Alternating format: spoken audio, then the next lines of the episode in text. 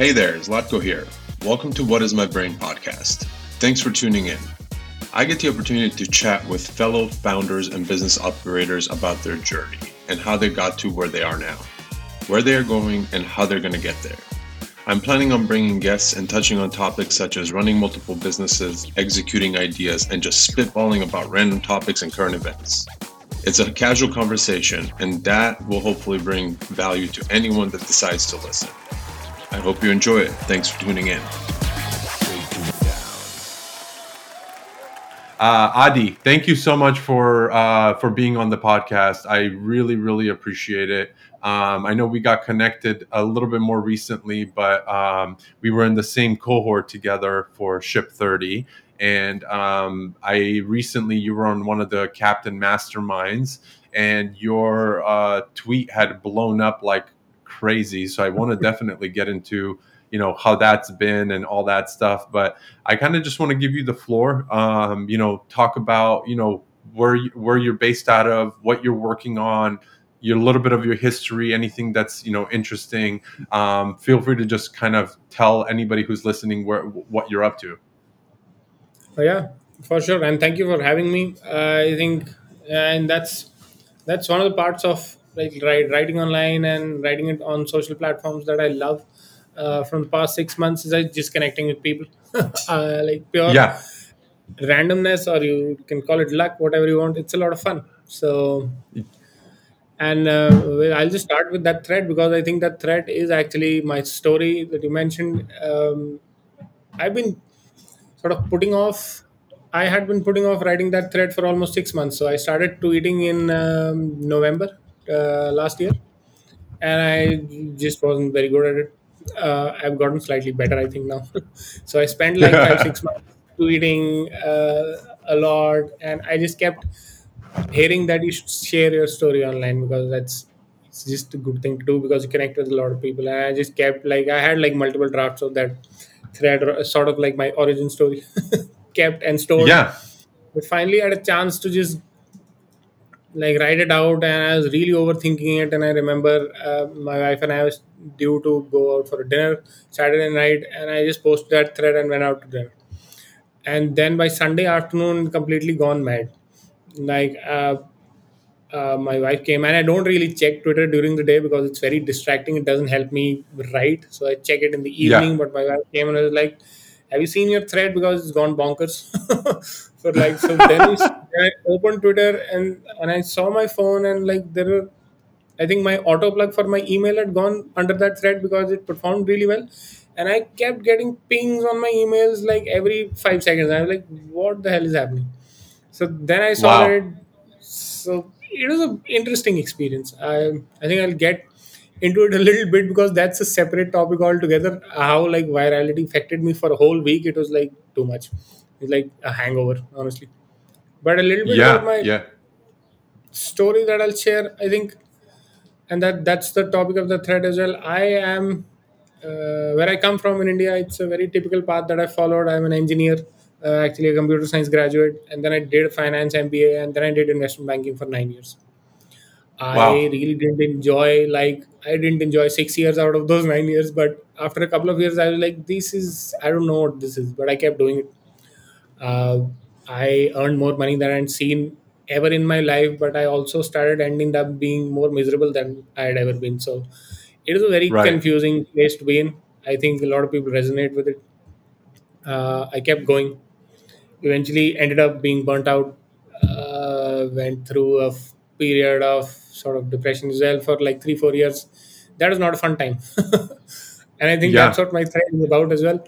Uh, a little bit on how I came out of it. It was a, a very up and down journey over those four years from 2018 to almost 2021.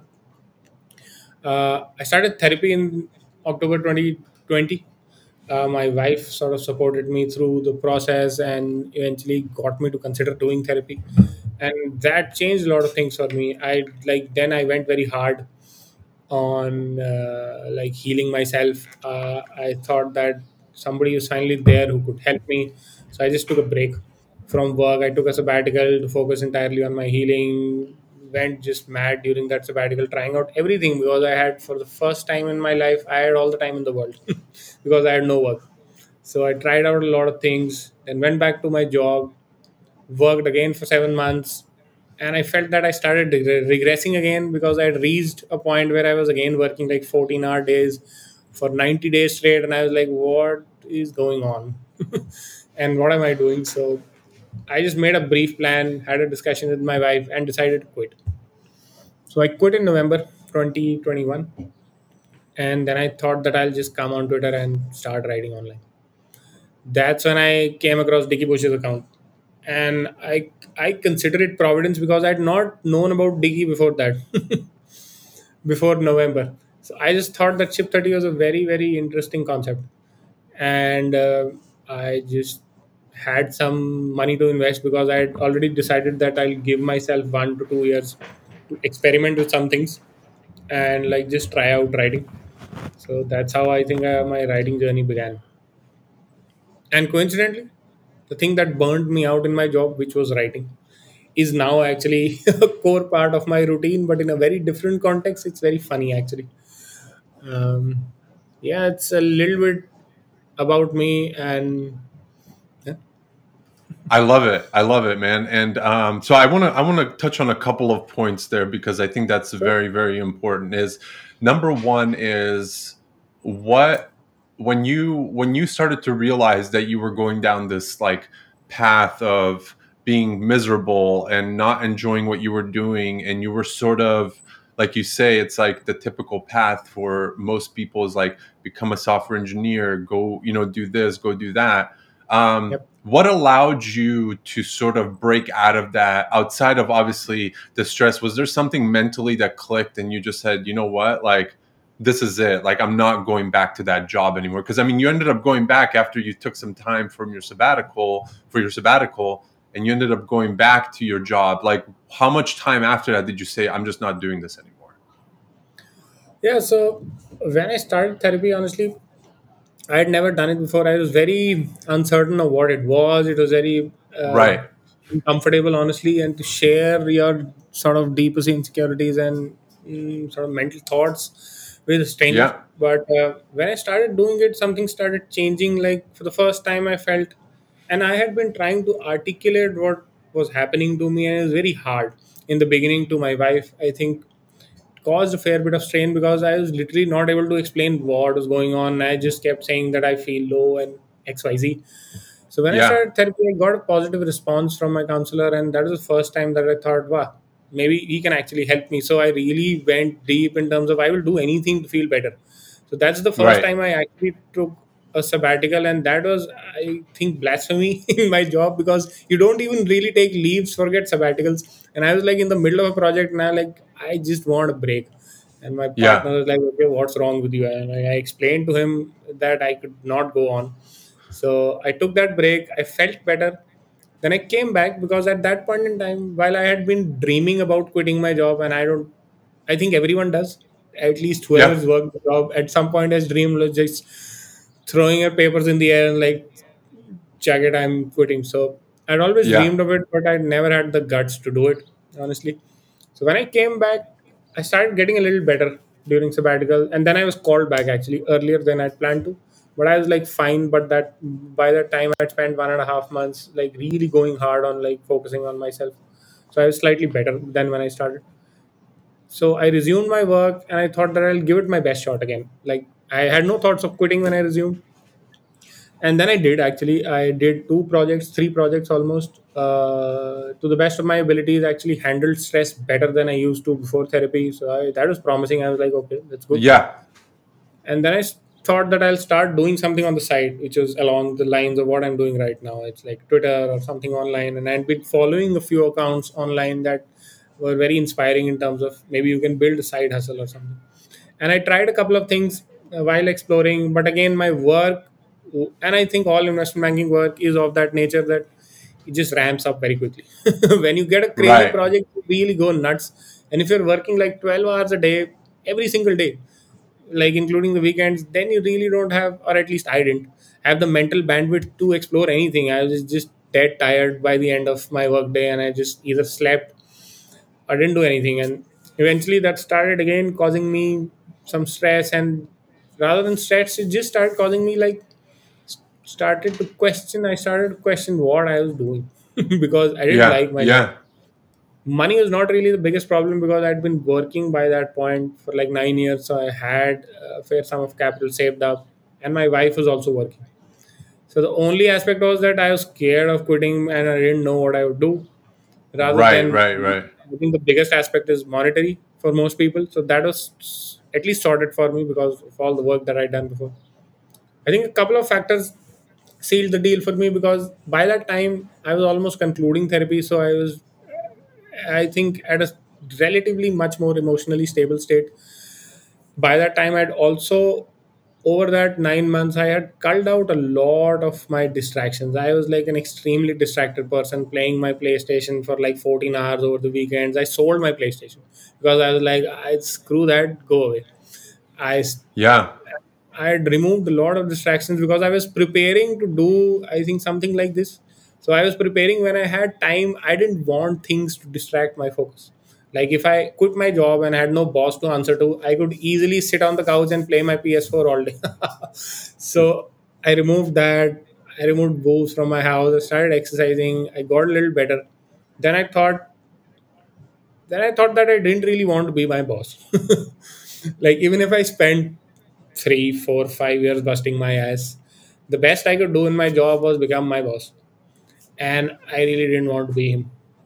So that is one. I was like, then what am I doing? Like, even five years down the line, there is no exit plan here. If I take that time and do something crazy, which is what I'm doing right now, I still might be able to get to a better place. Even if not not in one year, two years, I don't care. In five years, there is something down the road that is better than this and the last bit i think was i read somewhere at that point in time and that is a framework that i now use very very liberally is is minimizing regret. Like i've read it a lot now. It's like whenever i think of things that i want to do long term and like 5 years 10 years for the rest of my life i want to do things that end up with the least amount of regret. I'm not saying zero because i don't know how that works but at least the least. So I just thought that if I quit and do something absolutely nuts for two years, three years, and nothing works out, I still will gain a lot of experience. Maybe I'll go and work another job unrelated to finance, or if first, I'll just come back. so that then sort of sealed the deal for me because I was not getting any younger, man. I'm not a kid who's like 25 years old and wants to do crazy shit. As I said, I took this decision Yeah. at 32 years old, and I was like, yeah, I can't. I really don't want to be 40 and still dreaming about quitting and doing something. So I then just quit. It was a interesting decision. And seven months love later, it. I I have I, I think I'm doing well on my mental model. So seven months later, I have no regrets about quitting. so I love that. I love that, man. And and uh, I just want to give you, um, and I'm sure a lot of people have already given you credit on that thread and all this other stuff, but um, it's very inspiring to hear that from a perspective of how you made that move. And I just really want to tell you, like, absolutely tremendous job on making that decision because I think not only are you going to live uh, a healthier and a more fruitful life, uh, money, uh, you know, is is just one small component of that. But there's a lot more. You have your family, you know, you you have your wife, you have like you have these things that are there to support you even through your toughest times they're going to be yeah, there through the best times as well. So i just really want to give you take a second to really give you that credit for doing that because i think a lot of people are in the very same place that you are in and i think they need to hear that message to understand that there is a better way and you don't need to be tied to some sort of job that you're unhappy with because the internet has opened up so many doors for so many people um, as long as you're willing to take that step forward and bet on yourself um, you, there's a lot that you can do it doesn't have to be on a you know 300000 followers it doesn't have to be there's a lot a lot of people that are doing really really well with a lot smaller communities and smaller uh, audiences and so i just simply want to take a minute to say like great job on doing that man Oh no, yeah, man. Uh, thank you so much. I appreciate that. And on that note, I think you mentioned sharing my story. And the funny thing is, while virality is something that you know, it was like a bucket list item for me when I was writing, and obviously I wanted to try it out if I can do it.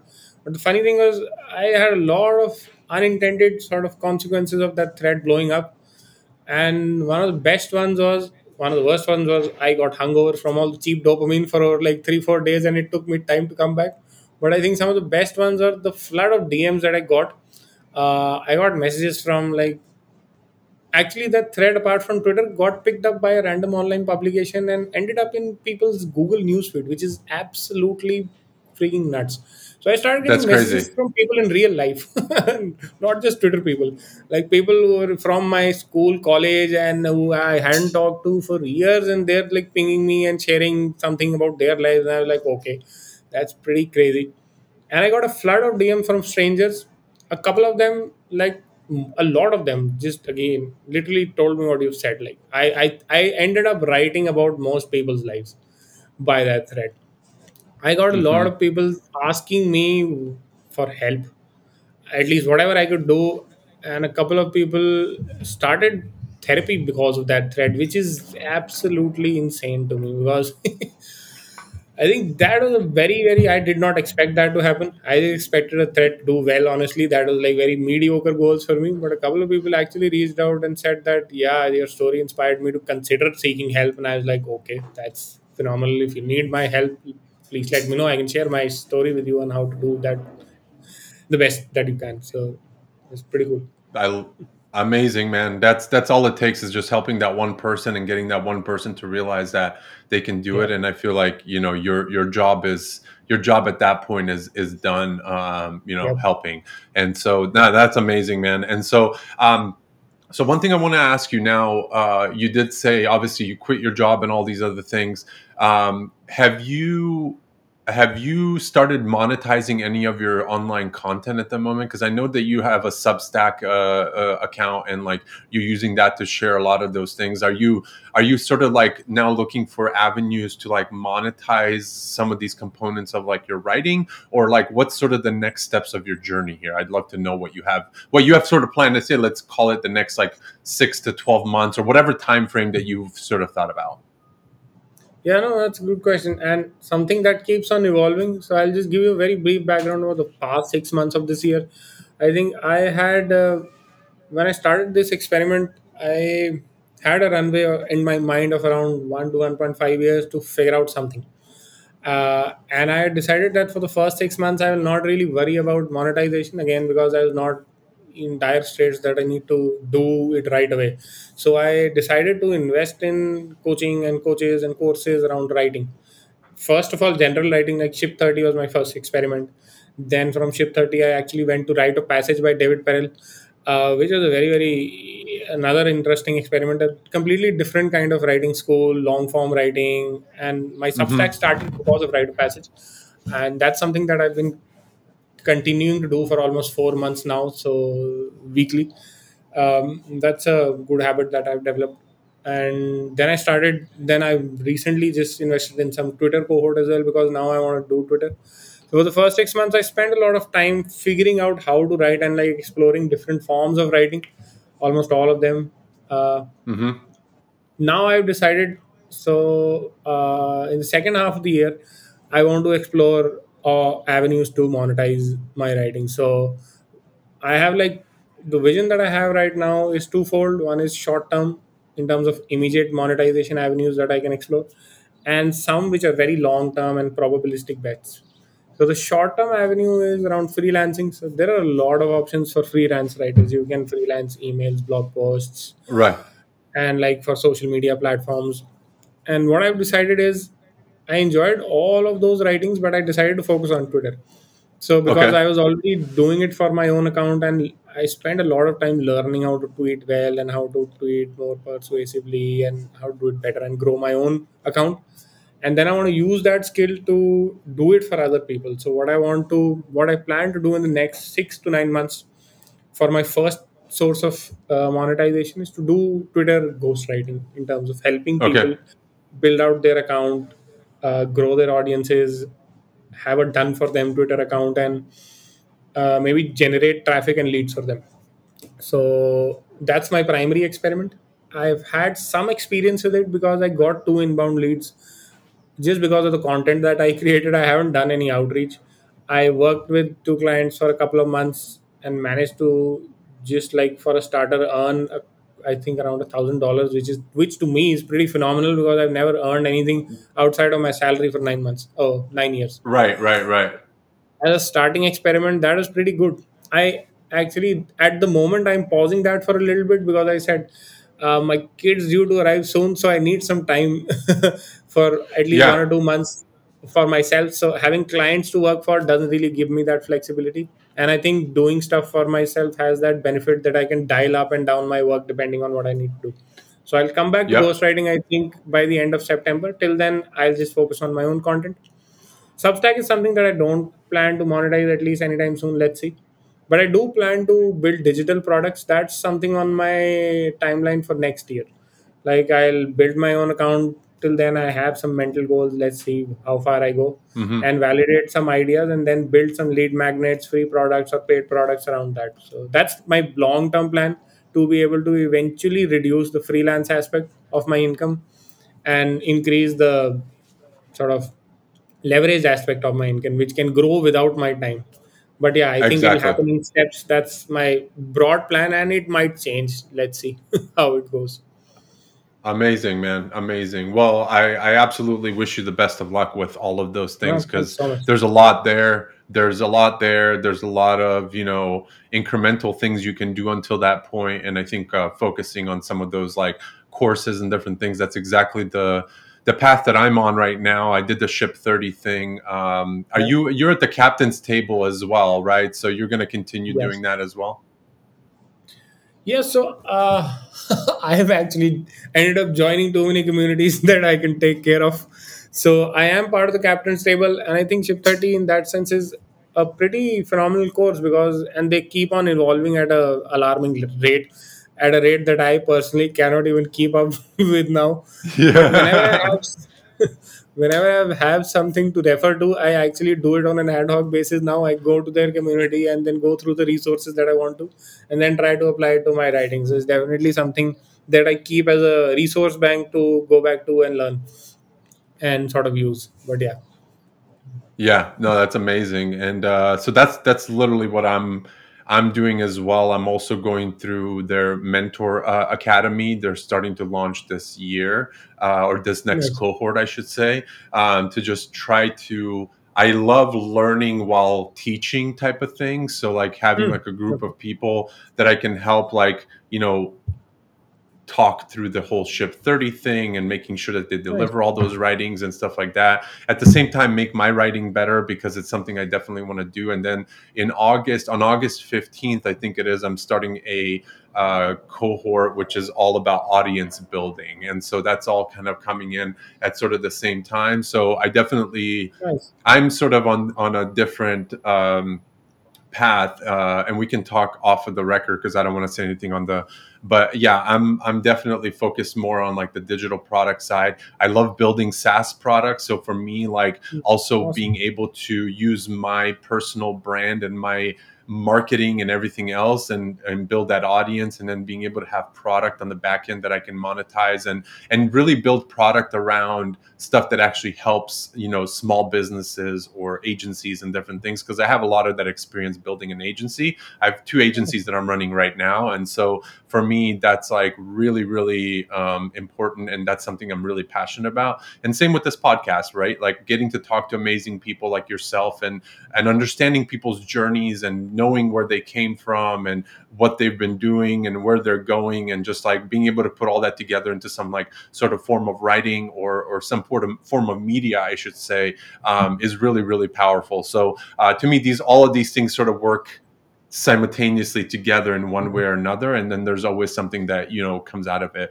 Um, but i want to kind of like uh, uh, click into some of the stuff that you were saying in terms of like uh, um, the ghostwriting piece of it. So how i don't know if how much you can go into it but like how do you see that sort of working? Do you go based on people that have similar topics that are covering similar topics like you? Um, or do you like sort of have a format that you say you know here's a template and this is what you need to fill in and then i'll go back and edit it? Like how does the whole ghostwriting thing actually work? Because i I've had like 15 people reach out to me and be like, "Hey, I can ghostwrite for you. I can ghostwrite for you," and all these other things. And I've never, I never take that because I want to. I like doing everything myself, but I'm just curious about like what sort of format that looks like if you've if you've had a chance to kind of explore that yet. Yeah, so I spent some time. Um, that's a good question. Something that I ex- actually spent time learning. I have spent some time learning. I followed a couple of people who are sort of professional ghostwriters. A couple of them I know on Twitter. I studied their process till the extent that I could. Uh, I've also mm, sort of gotten in touch with them to learn more on how to do that. I think it's an interesting process, and why I decided first of all into that was because I started enjoying uh, Twitter and tweeting, and I was able to sort of write a lot of my tweets in um, in batches. Like I spoke to a lot of people in my uh, early days of Twitter just to see people struggling with writing content and like tweets regularly and there are also challenges built around uh, to, uh, tweeting i think tweet 100 and whatnot that just to get people accountable.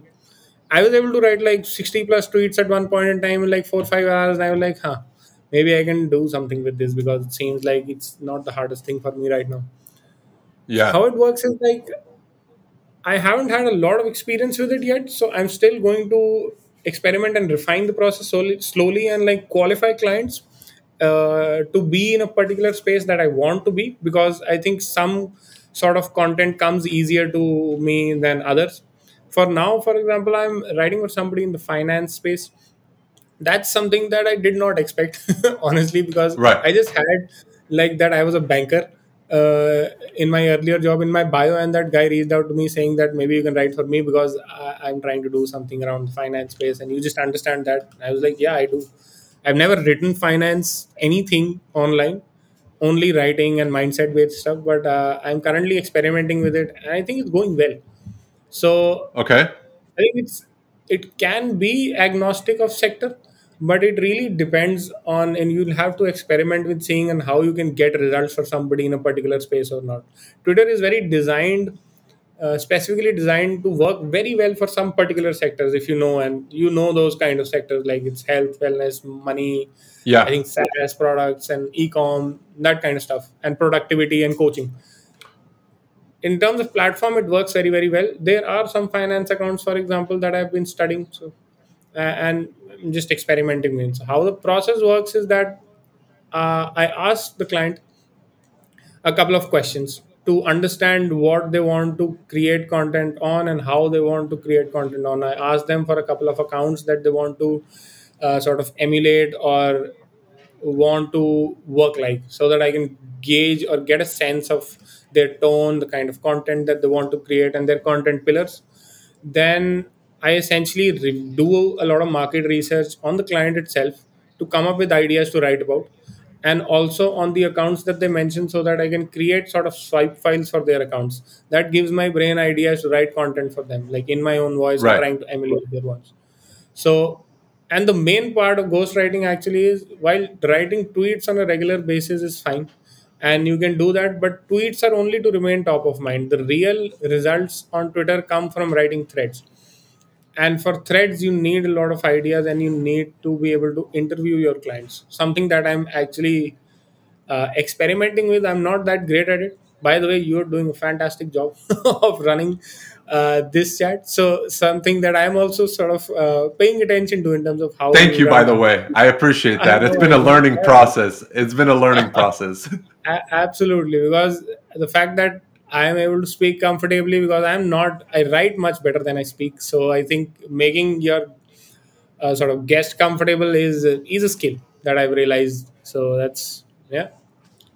Thank So you. I think that's that's what I do. I have a list of questions that are designed to extract thread material from the clients, like things like I talk about. Just I think like we are talking, and I'll talk about their accomplishments, and I'll ask them open-ended questions where they'll share their stories or failure stories or things that they want to teach about or want to talk about. And then I use that material to construct threads for them. Tweets I can do just basis the swipe files threads i'll do basis interviews regularly i just had one with my client a couple of hours before our chat so now i have like ideas for four or five more threads that i'm going to now sort out clean and build out and then you sort of schedule content for them and help them understand how the twitter game is played. So one is content. You can help them with the profile. You can help them with how to engage more meaningfully on twitter and how to do cold dms and outreach. All of it is designed to get the result that the client wants. Some people want email subscribers. Some people just want growth. Some people want i think leads. And obviously everyone wants money. So if you have a service or an offer to sell so getting traffic on it and getting click, clicks on it really works. So a lot of things to be figured out there. But in terms of execution i think it's simple. You make a swipe file write a lot of tweets do a lot of interviews and write banger threads. So but yeah there is a lot of nuance into that simple business model which i'm trying to figure out I love it. I love it. And how how does the is the billing like the monetary side of it is it performance based or is it simply like I'm to create let's say a month worth of content for you and you're paying me this much per month no matter what what I create for you? yeah that's another great question uh, it is very open ended and depends on how you position your offer honestly for now considering that i'm just starting out and i had like two inbound leads without any uh, effort on my part. I actually offered free tri- trials to people just to get some social proof going for my side. And those people ended up paying paying me a small sum. And i was like okay that's pretty great. So means i did a decent job. There are i think two positions that any ghostwriter can take. One is just producing content which is like saving that person time. I think that's a fair position to start off with because you get comfortable and you don't have a lot of pressure on yourself in terms of performance. You just schedule a lot of tweets and write like six to eight threads and you get paid. I think, but that has a very status ceiling. I think. I think in terms of how much you can earn because just creating content is not perceived as the most valuable thing. So for now, I'm doing that just to gain a lot, a little more experience hmm and it can be on a retainer basis i think what really constitutes high ticket ghostwriting is guaranteeing some form of results either a fixed Right. number of followers or uh, a couple of qualified leads a month or like dms or link clicks etc and that is something that you can then position as a very high ticket offer and if you position it to people who are already selling something like entrepreneurs online business owners who have a high ticket coaching offer or something like that to sell so you can link it to their um, sales or clicks. Like if they hmm convert even one offer you can charge a higher percentage of that. So i think i want to move over to that side but mm, maybe in a couple of months when i get comfortable with the first. So That's amazing. And how many and how many yeah, how, and how many clients at this rate do you think that you can sustain doing yourself at any given time? I know you obviously have personal life stuff and all this, but how many like do you think it's like what's realistic like 3 to 4 a month, 2 to 3 a month? Like what do you think is realistic? Oh yeah, uh, that's another good one. I don't really know right now. So uh, I think a big problem would be to take on a lot of clients because then you sort of either stop doing your own content because it's content overload honestly uh, Yeah. or you just do a shitty job which honestly i don't want to do so Right. i will i think in the beginning what i want to do is like after these two clients to get some initial experience i'm going to start qualifying people when i resume my freelance outreach aspect because I can make decisions slightly delinked from money because thankfully I'm in a position that I'm not in need of immediate cash from anyone that comes across. So I want to qualify a couple of people and try to position something that's a little higher so that I can do it better for fewer clients and still end up earning at least a de- decent sort of income. So I will start with two people honestly because I view my own account as also a client. Like I am always client number one, so th- th- there is always one client Yeah. because I need to do my own tweets and I need to do my own threads to build my social proof, and then two more clients. So it's a total of three people that I'm creating content for in a month, and that's a lot of threads. And I'm still not that good at threads. It, they take me a lot of time and mental effort to construct, and uh, that means doing like six threads a week, which is pretty insane right now. So let's see. I'll start with two, and uh, I think that will be it for a little bit, and maybe go over to maybe three maximum. Yeah. Yeah, yeah, yeah, absolutely. And, and let me let me uh, just double uh, uh, like d- do a double take on that part of it. Um, writing threads, like where where have you? I guess two two part question did you get a lot of your uh, thread writing like skills from the ship 30 stuff or is it more like when you started realizing what threads were about going into uh, you know uh, studying some some other people that are on twitter that you're like oh man these people are doing a great job like what has been sort of the the the like um, gas to your fire in terms of like your threads like what what got you to that next point because um, that's obviously something that i think a lot of people are constantly struggling with. I know I struggle with that a lot.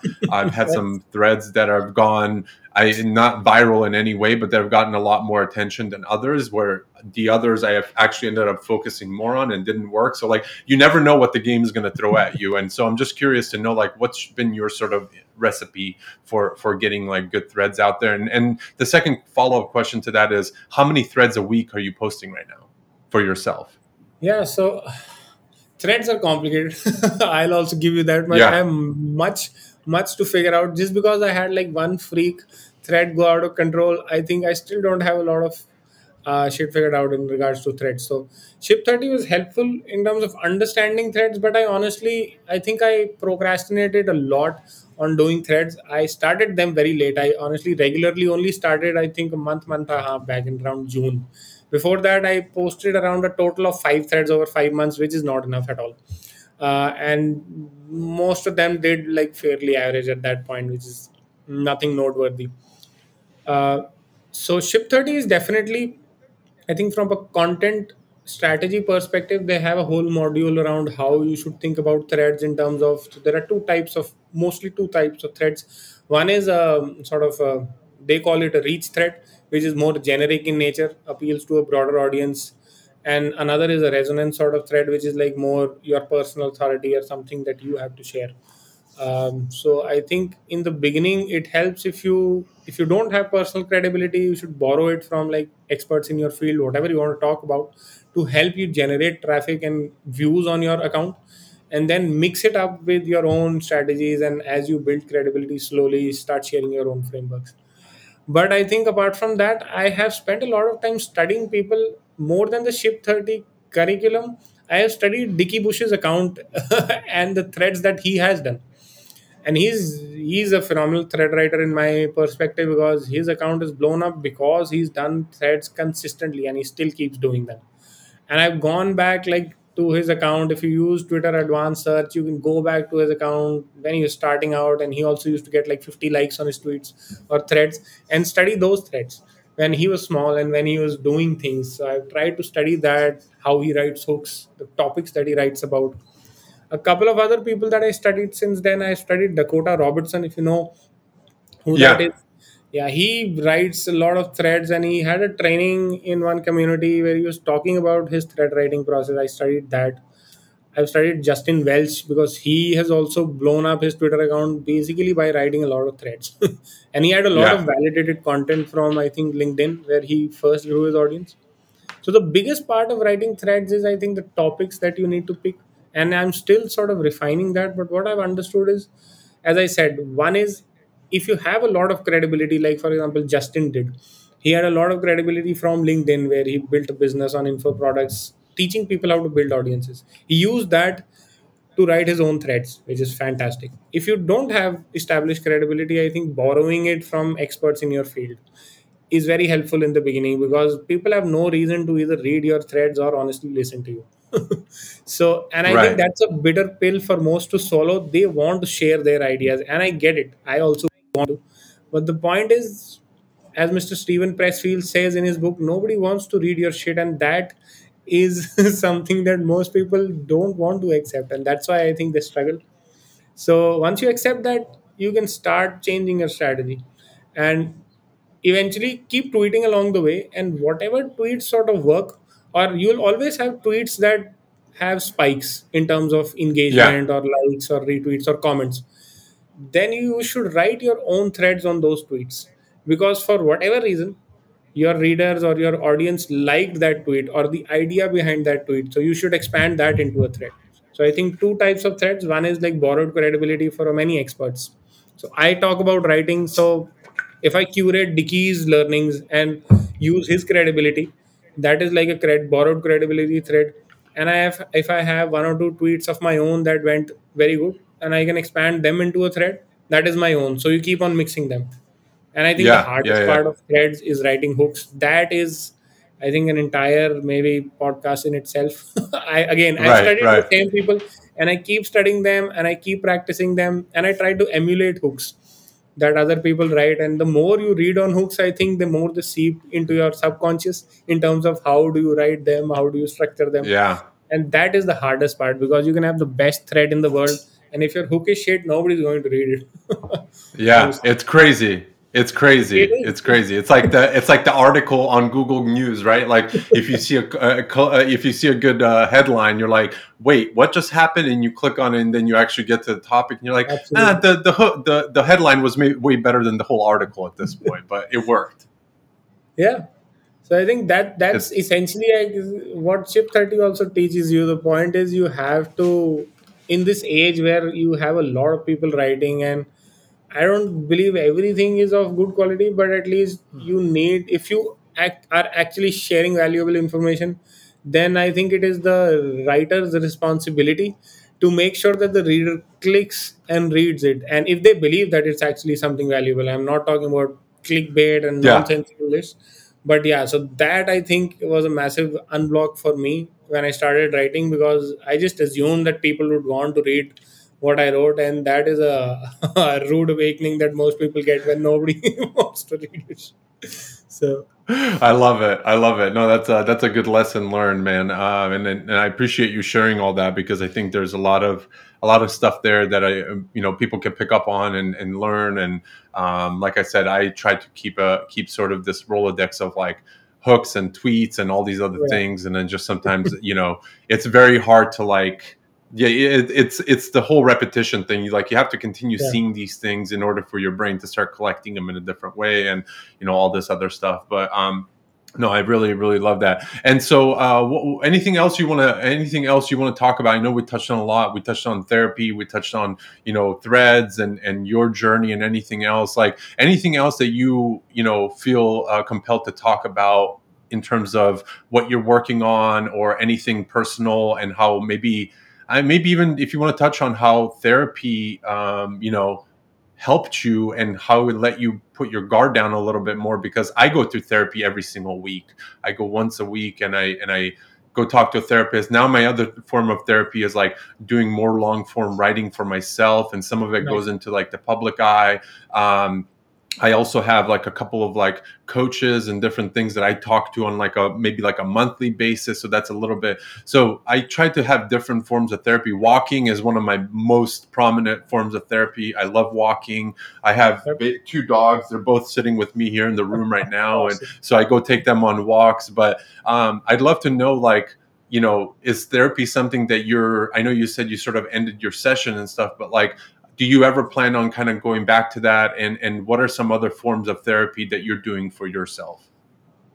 And any Well, uh, advice you can give to people as well like in terms of therapy and because i know it's a you know and i don't want to say like it's any like medical advice or anything but just for like hey you got to go in there. Like my my friend told me one thing. He says when you go to therapy lean into the uncomfortable. Go go into the most uncomfortable uh, uh, topics that you possibly would never share with anybody else this is where it's like an, a safe space to share that No, absolutely, and I think that's a good topic. Um, I don't know about uh, how it's treated globally, but in India, I think there's still a fair amount of stigma. I don't know around it because I think primarily because people don't understand what it is. I think it's it yeah has a negative connotation attached to it that you have to be I don't know nuts to be able to consider therapy, which I now absolutely disagree with after going. yeah So I think it is meant to solve some form of dysfunction because at that point when I went there, I my brain was dysfunctioning. It was not functioning properly. yeah. I was just tripping all over the place, all over myself. It helped me over nine months. It takes time. Uh, then I stopped it and just to answer a couple of your questions i think i am open to considering it at any point in time because now after doing it uh, and like uh, reaping the benefits from it i realize that it's something that you can revisit uh, whenever i think your life situation changes or your context or environment changes your brain can have a hard time or your mind can have a hard time adapting to it s- specifically if there is a very strong hmm negative emotion or trauma or a very big life change i think i might i'm always open to considering doing it and i've actually become like friends with that counselor because he's Yeah, he's a yeah, good guy and he's actually helped me and through me he's helped a lot of people because even in real life when people saw me changing and taking like weird weird actions like selling my PlayStation, quitting my job, they reached out to me to ask, What the heck are you doing? And I was like, I did this yeah, and I feel better now. I'm doing that. So then they were like, Okay, can I feel better or get better? I'm like, Yeah, why don't you talk to this guy? And I can guide you on how do how I did it. So I think it's helped a lot of people through me, which I now like very liberally recommend people to do therapy whoever takes that advice and does it i hope they get better and i've seen a couple of people do which is pretty great i think my biggest advice on therapy is as you said like leaning into the uncomfortable i sort of call it taking responsibility. I don't know. I think it's i don't know if it's a buzzword. A lot of people have written around it but the point is of therapy is to accept what you've done and then actually introspect very deeply and that hurts a lot. That i think stops a lot of people from actually benefiting from therapy you need to accept that hurt and whatever you've done yep, and introspect a lot and then try to actually change your behavior. You need to want to change because otherwise therapy can just become another venting session and that honestly is a waste of your money and your time because you can just vent on anyone and that's just being a victim again. So the point of therapy is to stop being a victim. And that was the biggest sort of unblock for me and now i've gotten into the habit that i can kind of do self therapy unless something big happens because I got into the habit of journaling. You said like walking is therapy. I think journaling is self therapy because you can just debate a lot of stuff with yourself. I journal a lot. Like when I'm writing, I usually go through the ups and downs of writing online. Sometimes I feel like shit for even a week or two, and then I'll reduce my online writing and increase my journaling where I'm like battling or debating with my mind, like why are you troubled or what is happening, and I've gotten better at it hmm because I've now been doing it for almost I think two years. But uh, so that's one thing. I think other forms of therapy now that I picked up from my nine month journey are you said walking. Walking is exceptionally uh, good in terms of clearing your mind. For me, the gym has become uh, kind of therapy because I started lifting weights and I started um, my therapy journey, and I'd never done that before for like 33 years. So the first time I started going to the gym regularly was like seven months ago. And that helps me almost every time. Whenever i'm in a slump or like overthinking things i'll just go. Now i've gotten into that habit. And when you're Yeah, there and you're lifting weights or busting your ass i think your mind is forced to pay attention to only what you're doing and you can't really think of everything because otherwise you'll just drop the weight on your foot and some shit yeah, like that so, and it yeah, physically also helps a lot because you sweat, you're focused, and it just sort of clears your mind. So, gymming is one of the best forms of therapy that I've seen. Journaling is very helpful. Writing itself is therapy, honestly. Like, journaling is writing, but even writing right. online. Like, whenever I express my thoughts, you mentioned long form writing. That's actually another very good form of whenever you write, you sort of clarify your thinking and you sort of again debate with yourself. Sometimes it helps you process your feelings if you write something that you've been meaning to share. So yeah. I think all of these help, but they're hard to do. And I believe, mm, I strongly now believe that nothing worthwhile in life is easy to do because otherwise it won't be worthwhile. So exactly. yeah, I yeah, that's about it, man. That's awesome. That's awesome. Well, I wanted to quickly, just in the in terms of the long form writing, uh, what was what stood out to you from the Dave Perell, like the passage, like cohort that you did? How how how did that affect you, and and how long was that was that process? So that cohort I think is around uh, five weeks. So it's very different from Ship 30. every week you get a writing prompt and then you're supposed to so the assignment is that you write an essay on that prompt anywhere uh, they recommend around a thousand words so it's not too long and not too short you can go over and above uh, and then you submit it for feedback which was one of the most interesting parts of Write of Passage is, is different from ship 30 you submit it for feedback it's in a google doc and then people actually critique the shit out of it.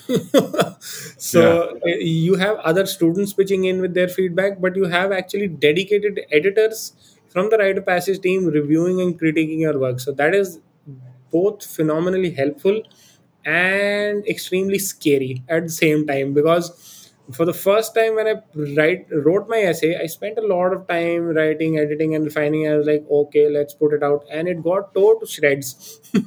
People told me that this transition was not that good. People are confused on this paragraph. What do you mean here? What do you mean there? And then I spent like four days trying to reconcile feedback.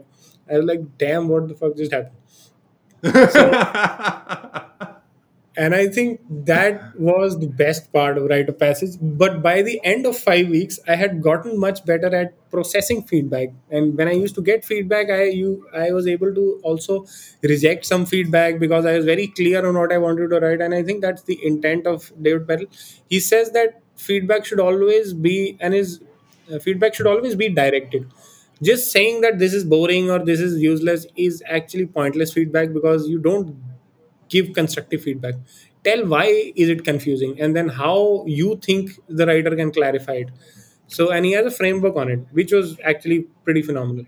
And that is something that i've started using everywhere now. It just doesn't pertain to long form writing. I can do it for my tweets threads just any writing or actually just giving feedback outside of writing also because the point is right. always be blunt. The feedback should be direct. It should not be Yeah. But it should always be respectful and helpful like it should help the Yeah. person that you're giving feedback to to actually make some changes in the right direction rather than just saying that you're stupid because that's Yeah. not Yeah. feedback Yeah. it's Yeah. Right. That's that's a yeah. so Exactly. yeah yeah. but No. most That's people that's feedback that's like that most people Yeah. actually Yeah. give No. feedback like that that's boring i didn't understand it then please explain why you didn't understand it and how i can help you understand better so exactly. i think that was a big big Exactly. I love it. that, that i loved from Write of Passage. Did you? uh, So you would definitely recommend that as a as a cohort for people to do. Oh man, yeah, absolutely. If you love writing, especially you, if you love long form writing, the Write of Passage is like a cult, and I'm telling you, it is filled with writing nuts. People there are Yeah. obsessed with writing, and that kind of energy is very different from Ship 30. I don't know, Ship 30 was slightly different. There, people are not really focused on likes or engagement or I don't know what else. They just want to write so if you enjoy long form writing, I think it's definitely one of the best things that I have experienced. And it is something that is on my long term agenda. I think we didn't speak about that. I want to do more long form writing. Right now, I'm pausing it so that I can figure out the income equation. But I, I had built Yeah. a website, I posted nine essays on it. I really enjoyed doing that. It was a lot of fun. That So, That's amazing. That's amazing. I definitely have to consider that because I do enjoy the long form writing, and yeah, um, yeah, no, I, I, I absolutely love it. Well, uh, Adi, uh, thank you so much for absolutely sharing everything. Um, I want to give you uh, where can people? Where's the best place for people to you know follow you? Uh, oh, I had one last question before I get into the into the ending sure. piece of it. Are you planning on parlaying into into LinkedIn with all your content and everything you're doing, or are you just staying to Twitter right now? No, that's a great question. So I will go to LinkedIn maybe next year because again, Okay. this online writing journey, the hardest part is to deal with shiny objects, and LinkedIn is a shiny object for me right now. I want to do Twitter the best that I can, and once I have Twitter figured out, I'm gonna repurpose a lot of content and then grow on LinkedIn, not simultaneously. Good, good, good. Awesome, awesome. Well, again, I want to say thank you. Where can people follow you? Where where can they find you? Where can any information about yourself where people can can uh, and obviously I will say go read the the pinned thread on his on his uh, Twitter account. I think it's phenomenal. I think it's vulnerable. I think it's um, therapeutic at the same time. I think it's everything. And so, uh, uh, major props on that. But yeah, get, let the people know where they can find you. Yeah, appreciate it, my man. I think I'm mostly found on Twitter. My Twitter handle is slightly complicated, but it's uh, Aditya the Verma A D I T Y A T H E V E R M A. And I'm like 90% of my time since I'm mostly writing online, it's on Twitter or my Substack, but the link's there on my profile. So yeah, that's where you find me, and you can DM me. My DMs are open. I'm always up for a chat. That's how we connected, and this chat has been pretty fun. Awesome, awesome. Well, I appreciate you being on, and uh, thank you for sharing everything, and thank you for dropping all of this knowledge and um, you know uh, about your journey and everything. So thanks for thanks for being on, and I really really appreciate your time. And uh, we will get connected again very very soon. Yeah, thank you for having me, my man. It was a pleasure. All right.